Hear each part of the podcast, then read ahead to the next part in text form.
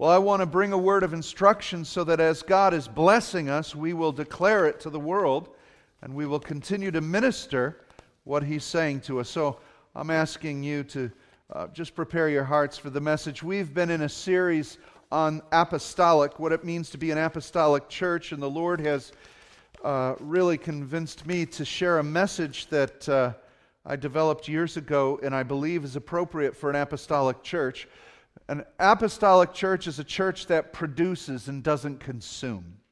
And we really have to begin to understand what it means to be producers.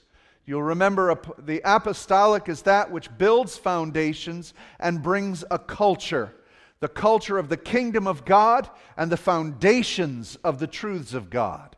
And so we produce the kingdom. That's our purpose. Not to consume, but to produce the kingdom of God and the very power and life of God into this planet. How many of you know that this planet is under a death curse? It's under a curse of death, it's under the power of death. But through Christ's resurrection, He has given us the power of what? Life.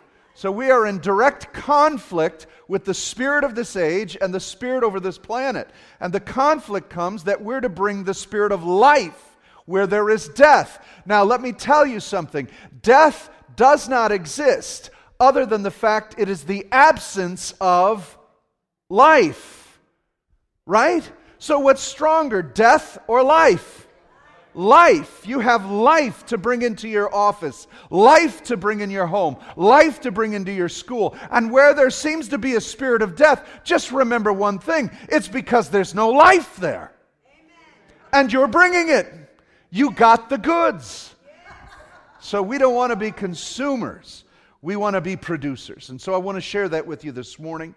And so I want you to understand what consumerism is and where it started. You know, it started in the garden, didn't it?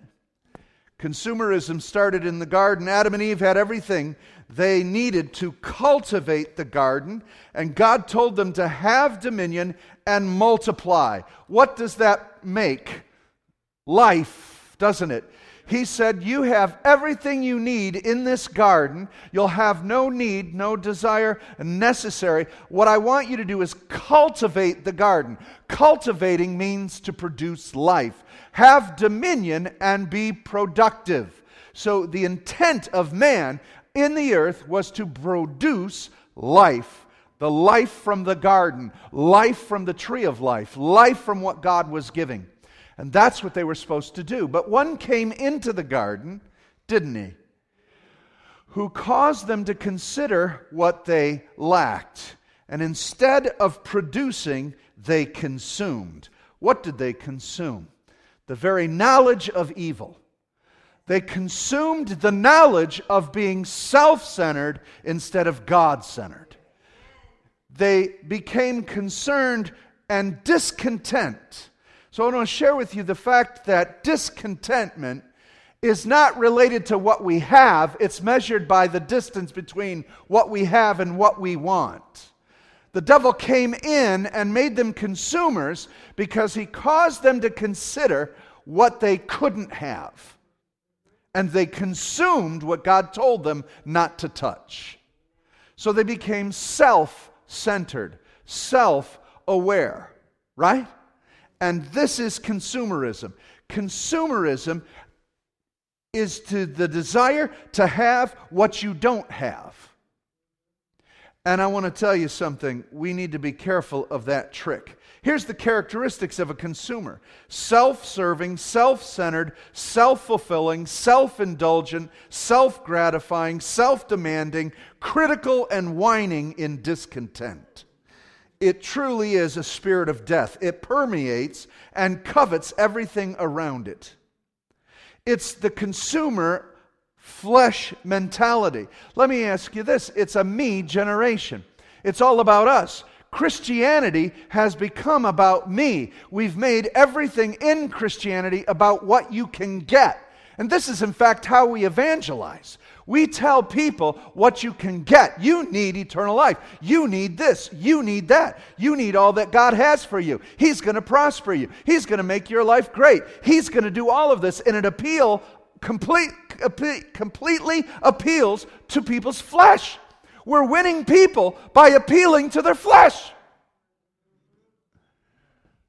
When the truth of the Word of God is that God is holy and just and pure, and we are not. And we need salvation from our own self interests, which will bring destruction. He is worthy of all praise and honor, glory and power. And I want to speak that we would have the spirit of life brought to you. We're under a condition of death, and the true gospel, the true good news, is that you may have life in Christ. Consider this what is stronger, Satan or sin? What is stronger, Satan or sin? Think about it for a minute. Who, what is stronger, Satan or sin? We have a, we have a confused group here. I want to help you with this. It's a powerful concept. Who fell to sin? Therefore, what's more powerful? Sin. Sin is stronger than Satan. How did Satan fall in sin?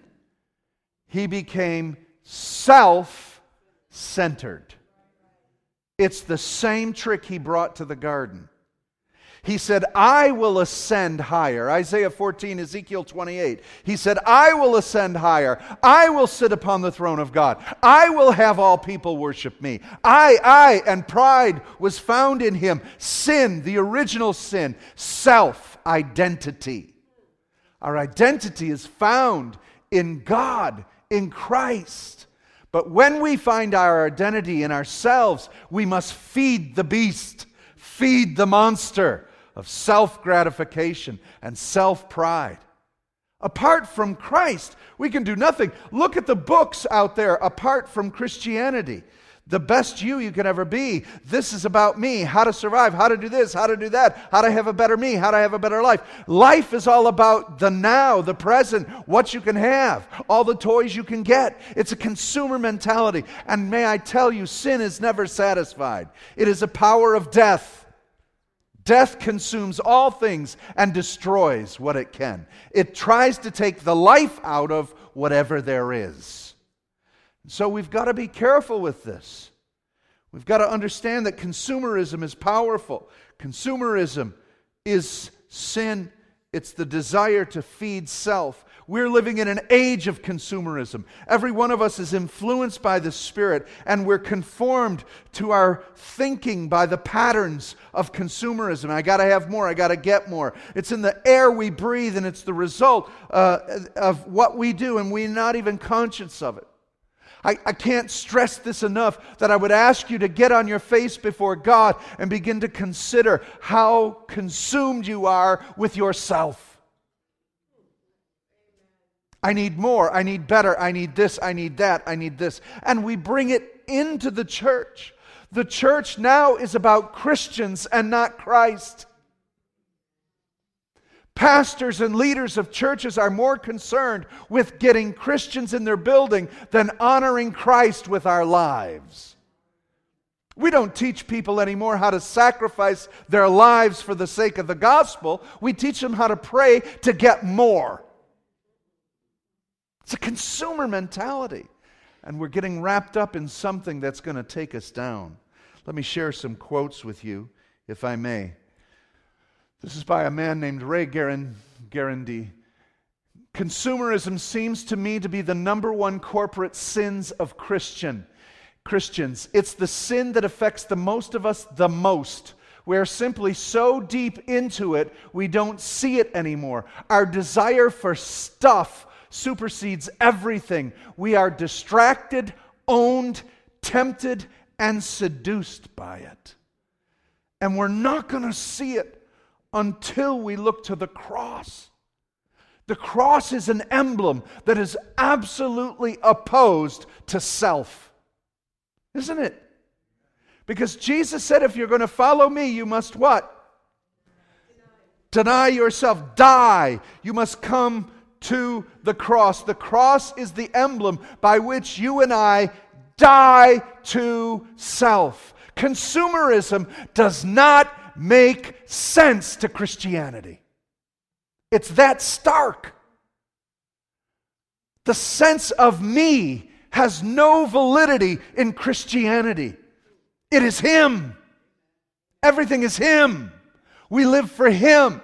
Now, living to Him blesses me, but I do not need to be self conscious. I need to be God conscious. If you want a successful marriage, follow this plan. There is no me in a marriage. The two shall become what? One. The whole purpose of you, husbands, is to serve your wives. The whole purpose of you, wives, is to serve your husband. When you start thinking of me, you have failed your covenant. It's no different with God. So, consumerism in the sense of me first and what can I get is an absolute contradiction to Christianity. But we're blind to that. We're, we're, we're, confused right now. We're thinking, what are you talking about? Some of you are evaluating what I'm saying, saying, is he right? I don't understand this. I don't get this. Consider it. It's deep. Please stare into the cross for five minutes and contemplate how much we matter. It's but by grace that we've been saved.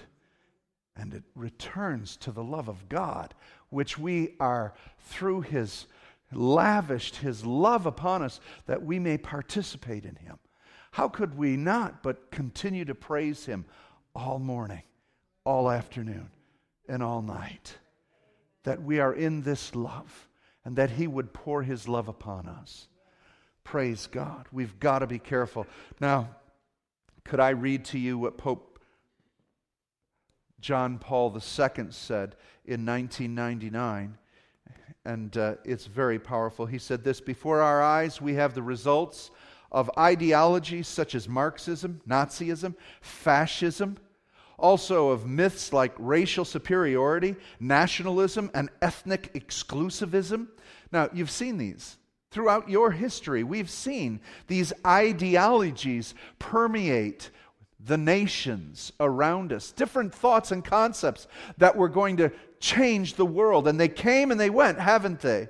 But there's a new one now. He says this no less pernicious, though not always as obvious, are the effects of materialistic consumerism in which the exaltation of the individual and the selfish satisfaction of personal aspirations become the ultimate goal of life.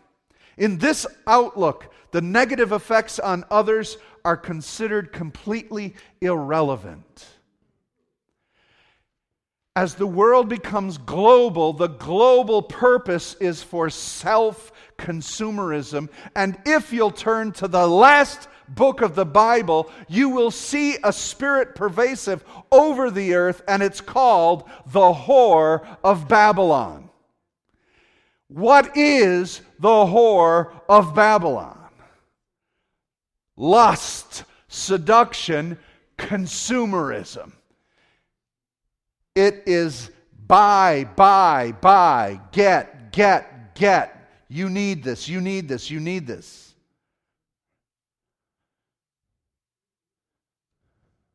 It's just in everything. Everything is selling, everything is selling. It's amazing to me. And so we're consumed by this. Huh. George Hunsberger said this that church has simply become a dispenser of religious goods and services. It is, isn't it? Is the service short enough for you? Is the music nice enough? Do you like it? Let's rate it. Is it good? Easy to dance to? I liked the preacher. He was short, he was to the point, he was dramatic. Loved it. He had some funny humor in it. I'm going to go back there because I was entertained. Goods and services. You feel better? You paid your cash? You put your money in the offering? We're all paid up? Everything's good. We've met the requirements and God's good. See, that's a consumer mentality. That's a me centrality in our approach to God. People are more interested in being churched than becoming the church. And this is key. And so I want us to get our head out of the delusion and the fog that has infiltrated our entire lives, especially in America. If there's ever a whore of Babylon, the United States has, has become that. I've experienced this in nations where I've been overseas. Our plates are bigger here, everything's about consumption. I, I, remember my first time to Russia, and I thought, what, what is, would they give me a little dessert plate for? It's dinner time. Then they gave me this little teacup, and I thought, what the heck? Are these just little people around here, or what? And I realized their portions are so much smaller. We don't have plates that we eat on, we have platters. and our drinks are endless, and we just, ah, we consume everything we do. And what we, what we consume is all self indulgent, lust centered, emotionally driven. Eh, we're intoxicated. We're intoxicated with self indulgence. And, and, it, and it's become the, the desire of the church. Well, the church isn't here to just get intoxicated for self gratification. The reason you're here today is to get empowered to produce life to produce life, Christ's life. That's why we're here. And so God would have us to bring life and to be producers. The intent of Adam and Eve was to produce life. And when Christ came, He came that we would have life and life abundantly. Now, Luke 17 33 says this very specifically Whoever seeks to save his life or preserve his life will lose it, but whoever loses his life will keep it or find life. There it is. There's the principle right there. The difference between consuming and self, self, self gratification, the denying of self. I have my rights. I'm an American. The denying of self he said, If you will learn this power, and there is power here, that if you will lose your life, huh? If you lose your life, you will find life. But if you seek to preserve it, you will lose life. What does that mean? Self centeredness bears death because everything's about you and for you, and it will never satisfy you. You will go to your grave clawing and clinging for one more thing, one more thing, one more day, one more minute, one more hour. But if we would learn how to produce life, the way to produce life is to allow life to come out of you for others. It's not about you. When you learn to lose your life, lose the interest of who you are and what you're doing, and begin to produce for others the life of God coming out of you, you are now experiencing life itself as you are being the manufacturer of it. As opposed to trying to consume it, but now you're producing it. You're giving life, you're giving joy, you're giving peace. What happens when you begin to produce it?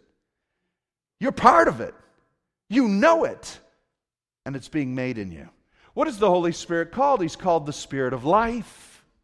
He, you, you've had the Spirit of God put in you. And so now, what is released from you as you're giving out life, you're giving peace, you're giving joy, it's being brought through the very Spirit of God in you, out of you to others. You're participating and producing, cultivating life itself. But if you're looking to take and to seek, I need this from you, I need that from you. And I'll use marriage again as a context. You know what happens. There's a power in love and a power of life that when one gives to the other, you don't have to concern yourself with you because as you're giving to your mate, your mate is giving to you. And there is a power and a joy in that process that is perpetual. But when one of you's wounded, when one of you's hurt, that power reverses on itself and you start counting uh, what you need from the other person and how you did this and they didn't do that. and I need this from them, and they're not giving me that, and they're not giving me this. All of a sudden, the power is sucked away towards each other, now to you. And you want this from your mate, you want that from your mate, and they're not satisfying you, and they're not giving you enough, and they're not doing this. Now you have two people opposite, opposing each other, and that will bring death to a marriage. Life, produce life. God called us to be producers. Romans 12, 2 says, Do not conform any, long to the, any longer to the patterns of this world. Be transformed by the renewing of your mind. What is the pattern of this world? It started in the garden. What I need, what I lack, what I want. Self, self, self, self, self, self. I'm giving you the gift of life right now to know that our life is in Christ, not ourselves. We have to transform our minds. We have to renew our minds. Watch what you're reading, watch what you're listening to. Be careful what's out there. There's so much Christianity that is actually wrapped up in consumerism. What you get out of it. Last of all, for those whom he foreknew, he predestined to be conformed to the image of his Son, in order that he might be the firstborn among many brethren. What is it that we're to do? We're to become sons of God. We were predestined, it was planned from the beginning that we're to produce the life of the Father. What does a son do? He carries on the life of his Father. Right?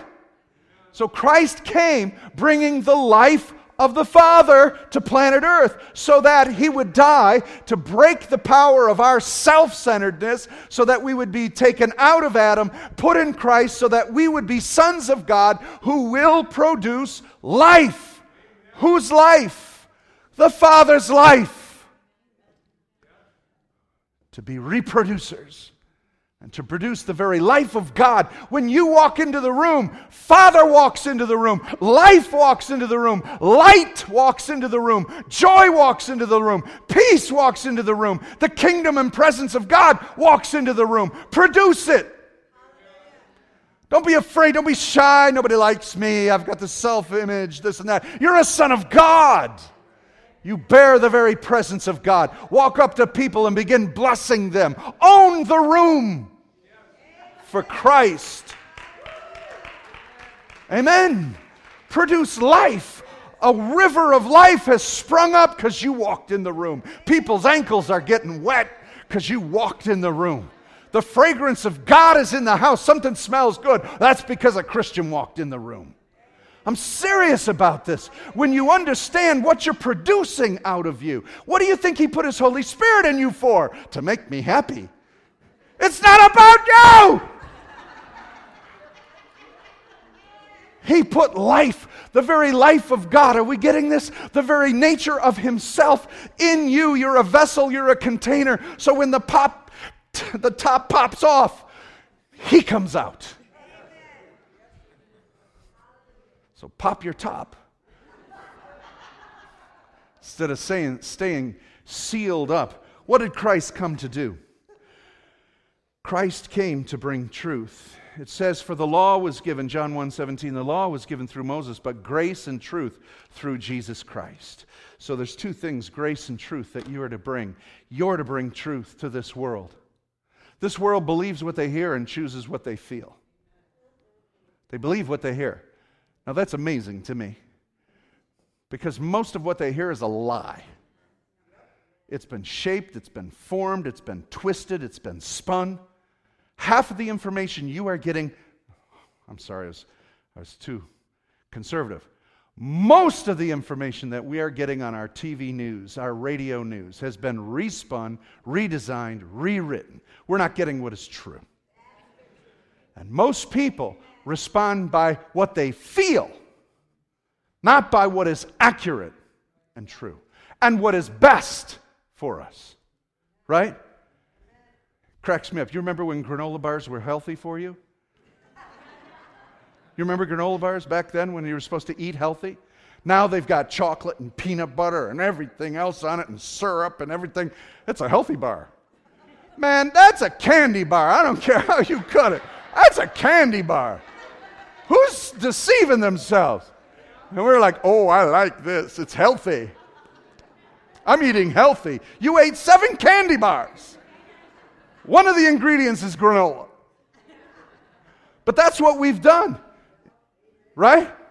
We just sugarcoat it. Just sugarcoat it. Just put Jesus on it. I heard him say, Jesus must be good. Just, yeah, Jesus, God. It's got to be good. Yeah, did you hear that, uh, that new star? That star said he, I think he's saved. How do you know? He said Jesus. and we fall for it. The church falls for it. He must be a Christian. Silly. But, but we're to produce truth. What is true? And therefore, we must present what is true. We must represent the truth, produce the truth. Now, can I tell you something? It's going to get you in a, a heap of trouble. It's going to get a mess of trouble. But it's the only standard. You're the only standard for truth on planet Earth. You're all that there is. In your office, you're the only standard of what is true or not true. You're all that there is in your neighborhood, uh, in your community. And in America, the church is all that's left for standing on what is true biblically. Now, the people are going to resist that. They're going to hate that. They're going to call us bigots. They're going to call us harsh haters. We're all haters. But why? Because we're speaking what is true. Because if what is true, if what we're saying is true, they're wrong. Nobody likes to be wrong, especially when you're trying to satisfy yourself.